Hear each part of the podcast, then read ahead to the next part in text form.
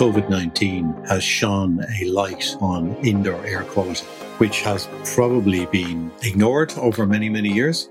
So there's a whole focus now on quality of air Hello there, and welcome to Let's Talk Clean Air, our regular look at how clean air can affect the quality process for you and the workplace.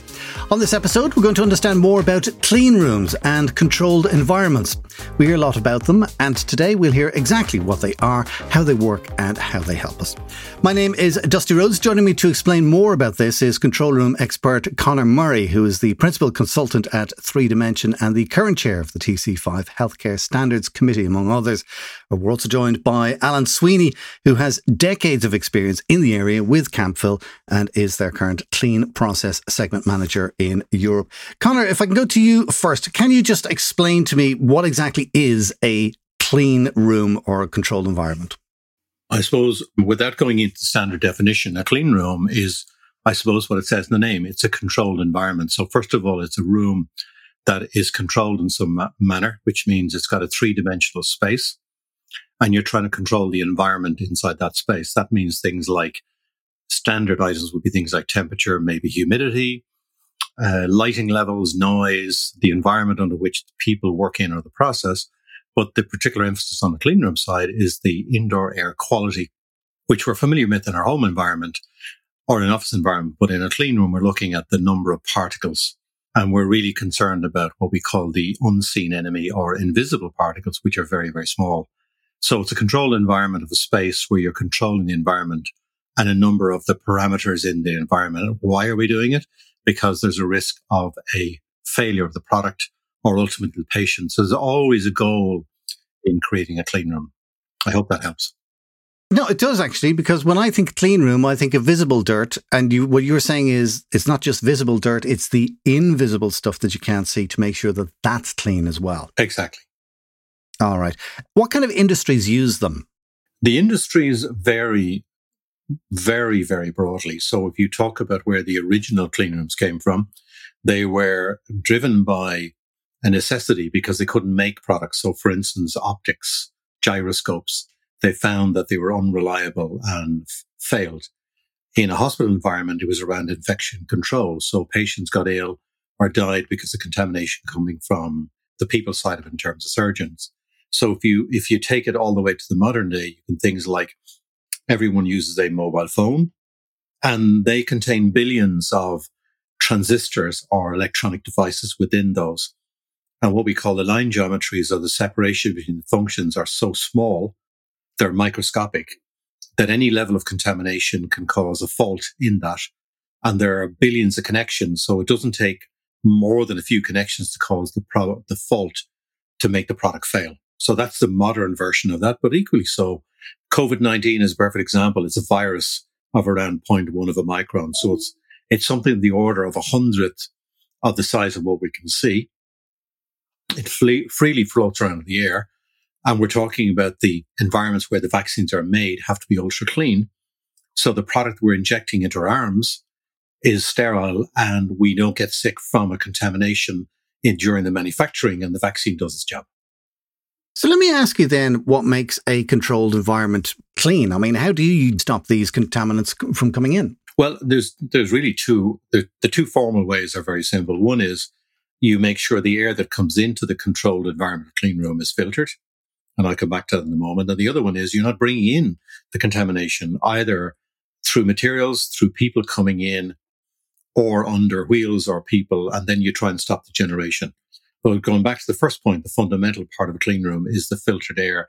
And that's where Camfil come in as the world leader in terms of air filtration. And we call, use the word HEPA filter as a high efficiency particle air filter. And over that will be more Alan's area. I'm sure you can talk a lot about that, but certainly I've been using Camfil for decades and they certainly would be the industry standard.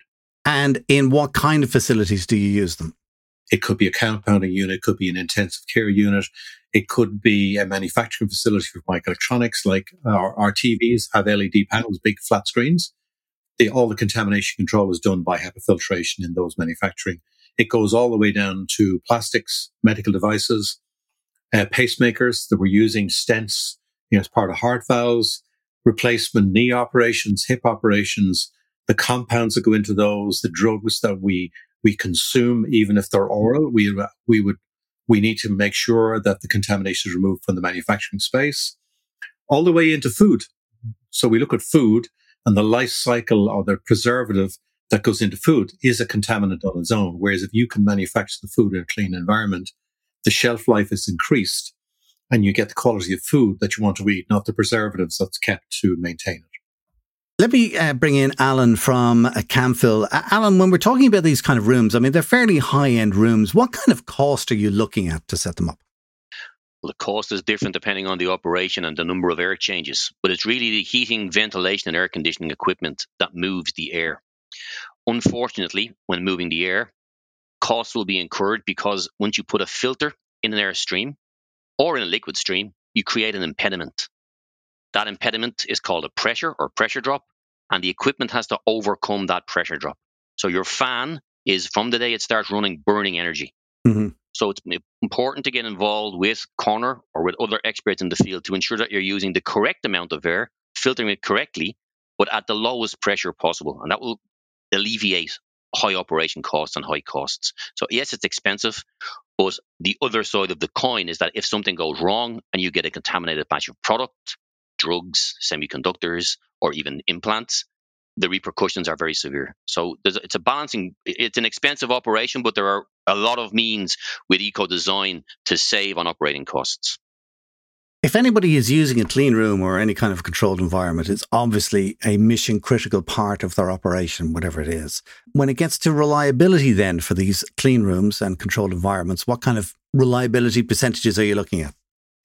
A clean room's reliability is directly affected by the performance of the filters, the air changes. Periodic checks are done, maybe every six months, some every month, at least once a year. The operation is shut down, tested, validated, cleaned, etc., etc. So reliability, once it's kept under a well-maintained uh, criteria, is is phenomenally high. If I'm honest, in my opinion, yes, we have failures on occasion. There are shutdowns on occasion, like any industry, but it's typically due to something that's caused in error or a lack of a good maintenance regime, my opinion. So when you're looking at the effectiveness of one of these rooms, you're the kind of results that you would hope to expect is like 99.9% effective or something like that. Do we get up into that kind of a range? We can, depending on the class of clean room, and also depending on, uh, as Connor said, it's not just the filtered air going into the room, but what's being generated in the room. Are the machines and the operators well dressed and protected to stop any particle migration into the room? Is there a lot of movement? Is it controlled movement in the room? So the operation of personnel and, and production equipment is critical in maintaining the class of the room. As filtration is critically important, but operations and the use of the room has a huge effect on it there's so many different things that go into these. I, I, often look at airplanes and the thousands and thousands of systems go into that to, that make them work. Clean rooms, I'm sure, are similar in many ways. Um, Connor, can I ask you about clean rooms because there's different scales and different uses? How are they classified and validated? So there are there is a, a series of standards which we call ISO 14644 and there's various dashes for the different elements of the clean rooms. And unfortunately, or fortunately, we're up to dash 19 currently. So that's a lot of different types of standards for different types of clean rooms because in the overall scheme of things, we're looking at a clean room and we're looking at various contaminants, the primary one being particles that can cause a product failure or risk to a patient, both in air or settling on surfaces. So you've almost got a matrix between air and surfaces. And the contaminants can either be particles, microorganisms, chemicals, and we've also introduced in the last 10 years nanoparticles, which behave almost like a gas, and also macroparticles because microorganisms travel generally on skin flakes. So we've a number of those ones, which is the reason we've got so many different types of standards. But the fundamental standard is dash one, on the classification of a clean room, which you must classify by airborne particles to start. But just to add, I suppose, in a way to your question to Alan on reliability, there's two key things in a clean room. One is you need to establish control, and part of the filtration is part of establishing control. And the other one is you need to demonstrate control. So in a way, the reliability is almost, almost 100% because either you have a failure or it works. So you're very, very high levels. And the expensive part of a clean room is in planned preventative maintenance. So you do a, a number of these checks. So we have a number of the standards like the 14644-2 is on monitoring of clean rooms, primarily on particles. So you can't just build a clean room and then expect it to continue to run. You need to intervene. And we normally recommend um, either automatic controls to measure the quality of the clean room, or you do it on a periodic basis. And the higher the grade of clean room, and Alan alluded to this earlier on, the highest grade we would typically call ISO 3 or ISO 5, which would be equivalent to what we require for a sterile environment for manufacturing very high quality intravenous drugs, where you're injecting them directly into the body. And the body doesn't have any further filters than that. So when we eat something, we, we have various acids and otherwise in our stomach. If we breathe them in, we have various filters in our system before it gets to the bloodstream. What's interesting is the primary engineering control is where the product or the patient is most at risk. And that's where you put the most amount of money. And that's where your highest level of standard is. But we also use the principle of an onion. We use layers of controls before you get to the primary engineering control. And I, I use a lot of the word a Swiss cheese approach that you may have holes in the Swiss cheese, but if you have enough layers in the Swiss cheese, it doesn't get through. And that's a perfect example if we bring it back to ground zero at the moment. On COVID-19, we're talking about social distancing. We're talking wearing face coverings. We're talking washing your hands frequently, not touching other things, staying outdoors. They're all the Swiss cheese approach. They don't guarantee you won't get it, but they, they mitigate against the obvious getting or super spreading events associated with it. So that's where the context of these come in and standards. It also brings you into harmonization. So if you have an ISO 5 clean room in, in China or in the US or Ireland or Germany or Thailand or Australia, then you have an expectation of what you'd expect to see in that ISO 5 environment. And fundamentally, you expect to see a lot of HEPA filters. So it's a way internationally of understanding a common expectation both of the design and also the maintenance and demonstrating control on an ongoing basis. Okay, let me go back to Alan. How are these rooms then measured and how are they validated? Who says, I've done this test, therefore it's ISO 5, as Connor was describing? Well, as Connor said, there could be automatic equipment in the rooms performing continuous particle counting, or alternatively, either biannually, annually, or semi every two years, an independent, and the word independent is important, validation company will come in, test the various containment barriers, test the airlocks, and make sure that the room is performing as it's expected to perform. And for me, it's critically important that this either the equipment they use is very well validated or it's an independent test company. You don't want uh, uh Joe Bloggs who's built it for you, testing it for you, etc. Unless the equipment is, is independently validated and it's a it's a it's a quality operation. So it's really either automatic particle counting or periodic sh- shutdown and testing as required. Sorry, if I could just add to what Alan has said there.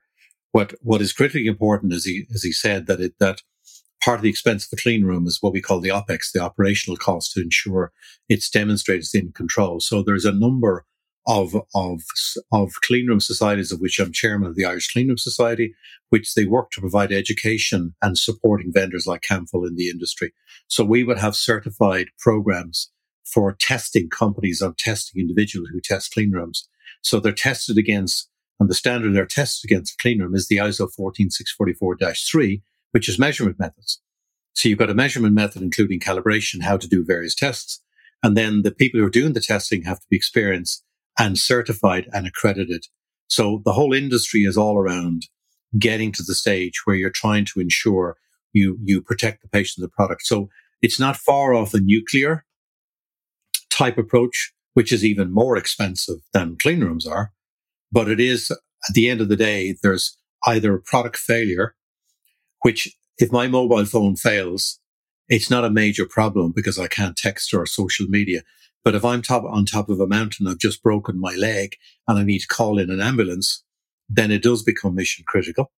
But if, if I'm, I've, I'm in an ICU and I'm recovering from COVID-19 and I have breathing problems and I've got a drug to help me breathe better and stay alive, then the quality of that product to protect me as a patient is very, very important. Hmm. So clean rooms can be very personal. It could be your sister, your mother, your aunt, your daughter, or in my case, my grandchildren So they're really, really important. And that's, that brings us around that you must establish control and then demonstrate control. And that's testing and measurement by competent people with the common objective of protecting the product for reliability or a patient. Competent and qualified is important. Anybody can buy a scalpel. It doesn't make you a surgeon. You mentioned, Connor, that you were the chairman of the Irish Clean Room Society. Um, from uh, an overview point of view, what do you think are the key challenges faced by these environments? Well, uh, the key challenge is you're trying to not bring in particles or contamination into a space. So to some extent, the HEPA filter is fundamental to that, but is also the simplest way of doing it because it's the filter that's, that prevents the air, any particles coming into the room. The real practical issue is people. And I mean that in a nice way because hmm. people generate probably 80% of the contamination. And you might have an automatic filling line, but then if you have a problem and you have an intervention by somebody, that's when you have a risk of contamination being transferred onto the product. So the challenges today are really around people. The second challenge really is around managing the cleanroom operation to be as efficient and as effective as possible. So cleanrooms are getting bigger at higher, at, at lower classes and they're getting, getting smaller at the higher end classes. So we're into containment, we're into isolators and also education. So, and we've also got how do we bring in robotics? So there's a big tr- drive towards AI, bringing in robotics, but trying to allow people to stay out of clean rooms. And, and more and more, you're having things like, um, cameras. So the, and you can imagine part of reliability is that I'm sitting having a glass of wine in La Rochelle with my family and a problem occurs in a clean room and I tell the guy to put a GoPro on his helmet and or on his bunny suit and go into the clean room, show me around, let me look at some data here. Hold on, pull my laptop out, look at the data stream. Oh, go up to the plant room. Valve number 42 on the screen has failed. So it's either a failure in the HVAC support systems as in heating, ventilation and air conditioning and filtration, or it may be an operational issue, or maybe looking at the microbiological data that's coming out of the, the environment. And the wonders today of AI and modern technology is it allows us to get to there very quickly. And that's why mm. there's a coincidence of technologies, including things like 5G, which allows me even to be on a catamaran in the middle of outside La Rochelle, getting a quick phone call and a guy sends me a screenshot of a possible issue. Which should I do first? And I can say, Hey, you need to do this first and then this and then wait till I got back in, have my glass of wine. Now show me the recording on GoPro. Now go in a bit like the scalpel. The intelligence is around where to use the scalpel and how to use it. That's where the clean room challenge coming in is bringing older clean rooms up to speed and applying the right level of technology and not being over the top. So you can have clean rooms which are too big, too much air. They need to be appropriate. And it's around measuring the quality of air and how it is doing in relative to product quality reliability, and ultimately patient safety. There's a lot of technology involved, and also, you know, I'm just thinking you've got the aircon element, you've got the heat element, you've got the ventilation element. Alan, with all of this equipment that we're using to keep rooms clean, is energy cost a concern? Yes, energy cost is a huge concern in the industry and has been for many years. Um, we're lucky in that on the supply air units, the air handling units that would protect the HEPA filters. As Connor said, the HEPA will be the last line of defense. They're typically in the ceiling. The air is then supplied by air handling units up in the plant room. The filters in those air handling units are typically certified under Eurovent standards. And we've got a Eurovent 421 standard, which will actually grade the filter according to its energy consumption. So you can choose the correct filter. It's a bit, bit similar to buying a washing machine or a computer. It'll have an, a label A, B, C, D, E, and you can choose a filter with the lowest energy consumption to ensure that at least whilst your equipment is running, you're using as low a pressure and as little energy as possible. So yes, it's a concern. And again, as Connor said, older clean rooms that may have been designed with things like very high air changes to achieve good uh, considered good cleanliness classes inside by changing lots of air. Re-looking at those designs with Connor and other experts help and looking at how little air can mm-hmm. be moved to maintain that class will again cut on energy consumption. But you've got to do it within the standards and adhering to the standards, but energy savings can be made. So if I can just add to what Alan said, Dusty, the the ISO 14644-16 is specifically around guidance around energy efficiency in clean rooms, both as part of design and as part of operations and reviews. I did say we dash 19 at the present time. So that's one of the many dashes that gives guidance to industry on how to apply standards and harmonization on a worldwide basis. We've been talking very much about the high end of life with clean rooms and, and highly controlled environments. From what you guys know, would you have any kind of general principles that people should be thinking about um, with protecting general buildings, especially in the light of COVID? We're seeing a lot of legislation around Europe in certain countries where looking they're looking at carte blanche implementing HEPA filters into buildings. It, it is a, a, good idea. It can introduce extra pressure drop. There are requirements that have maybe framework changes, etc. A HEPA mm. filter does not use the same framework as a regular particle filter for an air handling unit. So there is an increasing reliance on HEPAs to protect people in indoor environments. In some mm. cases, it's a great idea. In other cases, it might re- require a complete rework or rebalancing of a complete system. So it's not as easy as it might say. It's not a, not, it's not as, as, as simple as it might appear at, at first instance. Using things like mobile air cleaners, again, bringing HEPAs inside the buildings and maybe polishing the air is another option. And that's been quite successful in a lot of industries and, and a lot of uh, applications. But definitely the, the, the use of HEPAs and trying to make not a clean room, but a cleaner environment is becoming much more necessary with our current uh, crisis. Um, and it is definitely possible. But again, just carte blanche trying to drop a HEPA into an existing system will not work in all cases because of the repercussions on pressure and design. So just be careful. Uh, expert advice if possible. So from my from my perspective, it's interesting. The COVID nineteen has shone a light on indoor air quality, which has probably been to a large extent ignored over many, many years. And the interesting part of indoor air quality is that some of the contaminants are not necessarily particles. So we're, we're clear of the obvious ones. If somebody has asthma, you've got pollen, you end up having it outside in the air and then brought it into the house. But you've also things like chemicals. And there's, there's a big trend now to remove plasticizers out of PVC, uh, chemicals used in chemical agents in sprays, so there's a whole focus now on quality of air inside a room as well as inside the house. And it's becoming much more personal, never mind an industrial application. But when we talked about HEPA filters, we talked about them being used, more of them being used the higher the grade of clean room. But clean rooms are also getting bigger and broader and, and wider applications. Examples would be things like plastics. And I'm talking about medical plastics where you've large areas, surface areas. It's coming into other areas in terms you mentioned data centers. Now they're less involved in data centers now than they would have been originally. And that's mainly because of the, of the type, of the way the chips are protected in a way.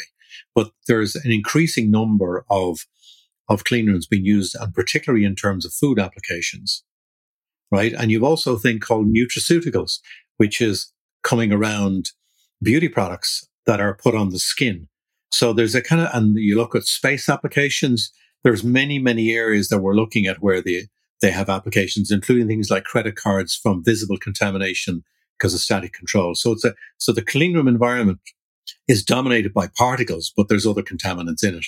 It's a very big industry sector. It's very important in this country because we're probably looking at the huge generation of GDP between microelectronics, ICT and pharmaceuticals and we're viewed as a safe pair of hands. And that's part of the cost of a clean room is dem- establishing control and demonstrating control. So energy efficiency is way we need to manage the cost of them from an operational viewpoint. And with the indoor air quality is, and COVID has raised awareness of the importance of air quality in the home and outside the home and in the industry and clean rooms. Well, there's a huge amount in it, obviously, but I think both of you have given us a really, really good overview. So I will leave it there and thank you both for that. Uh, Conor Murray from Three Dimension and Alan Sweeney from Camfil, thank you. If you'd like to find out more about this, just follow the links in the show notes, which you will find in the description of this podcast on your smartphone or whatever device you're listening to us on right now. Our podcast was produced by Camfil, a world leader in the development and production of air filters and clean air solutions.